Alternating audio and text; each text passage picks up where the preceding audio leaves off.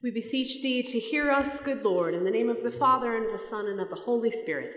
Amen.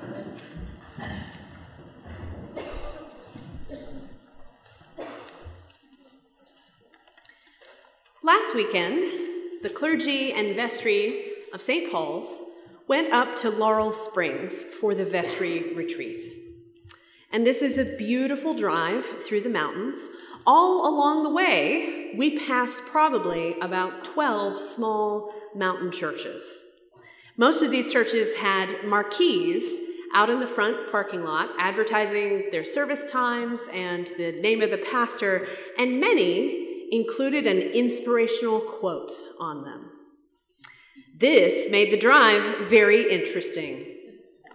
I personally really love uh, church marquee quotes.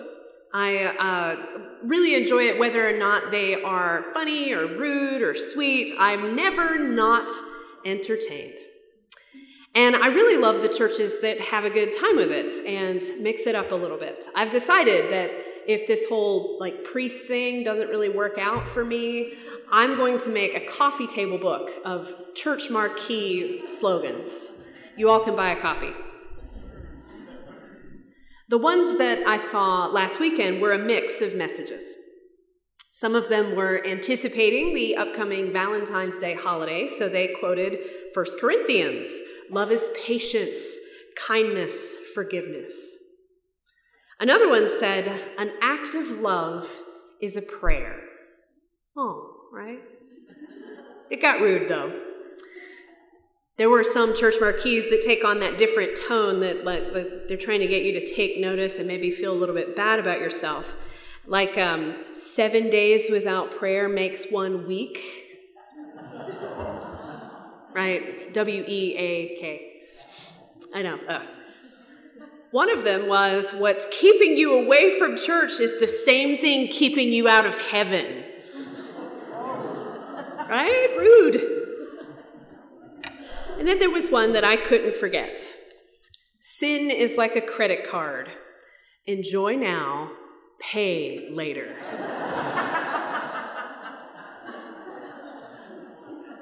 and for some reason, this stuck in my head. And I got to thinking about sin and thinking about that sin, enjoy now, pay later, whatever that means. And raising the question does that mean that sin is enjoyable. Is that why we do it? I'm not sure. Because we all talk about sin as the things that we do that we know we're not supposed to do. It's so bad, it's good.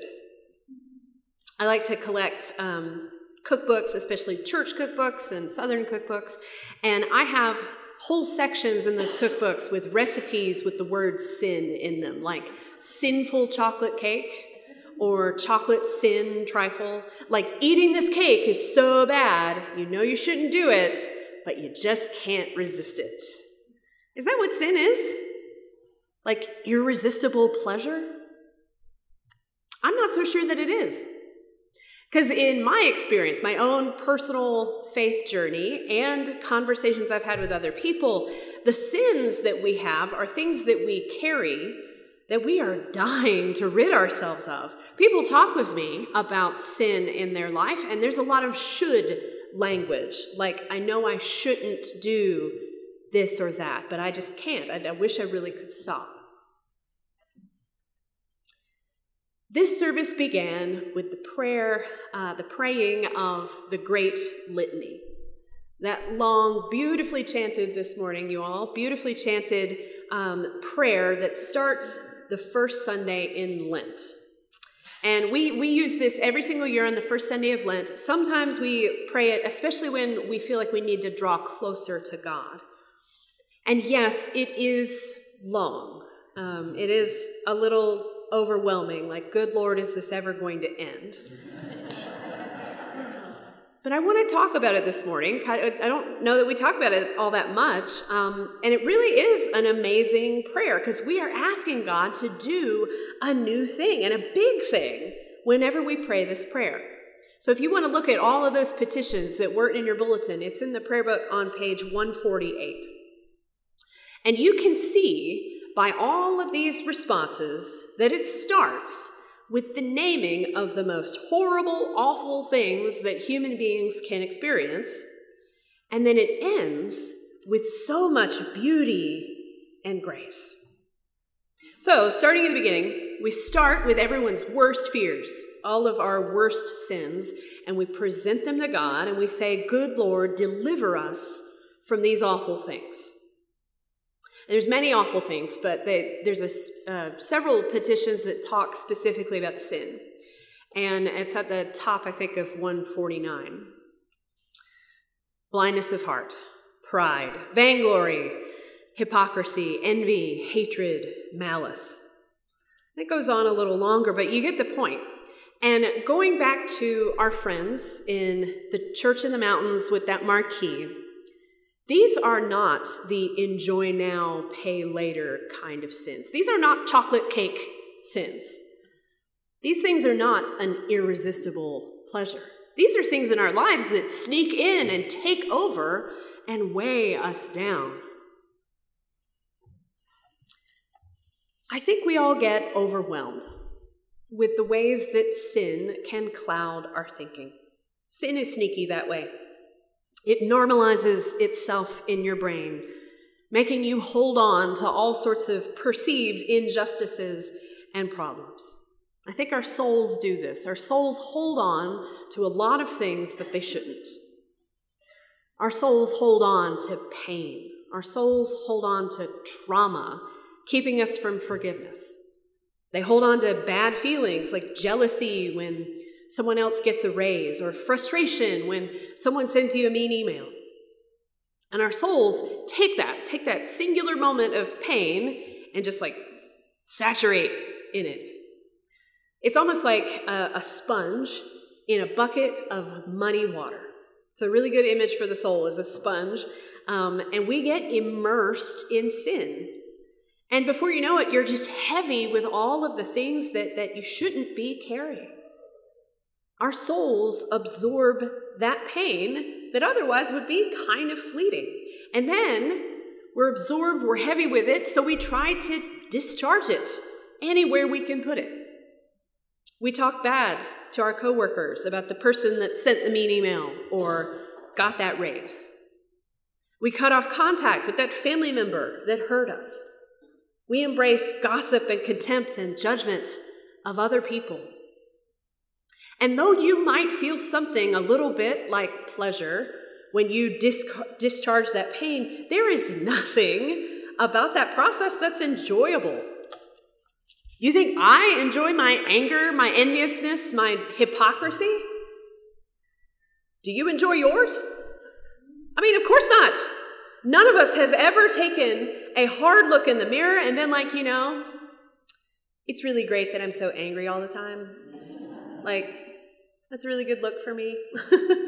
you know, it's really great. I'm thank God that I keep feeling more and more envious. Like every time something good happens to somebody else, what joy that envy brings me. Of course, we don't talk like that. Anger, envy, pride, these are the things that leave us empty with regret. That's why Lent is such a good thing for our souls. Today starts the season when we get to confess and let go of everything that keeps us from God. We get to spend the next 40 days figuring out how to draw closer to God, whether by prayer or by fasting or by making some sort of sacrifice like giving away our money or our time to somebody else. And Lent gets a bad rap I think, because we don't like words like that, like sacrifice and fasting. Like that sounds like a downer. Like, ugh, it's such a chore to do this. We talk about how hard it is to give something up or how long these 40 days are going to feel. But what if Lent was a relief? Like that feeling when you're a student and you have a backpack on your back all day long and you're carrying this load of heavy books, and that wonderful feeling at the end of the day when you get to take off your backpack. It's like the feeling of taking a disgusting sponge that's saturated with dirty water and just like wringing it out. What a relief. Lent could be that relief, that season of letting go of everything that weighs us down, letting go of the chaos of our lives.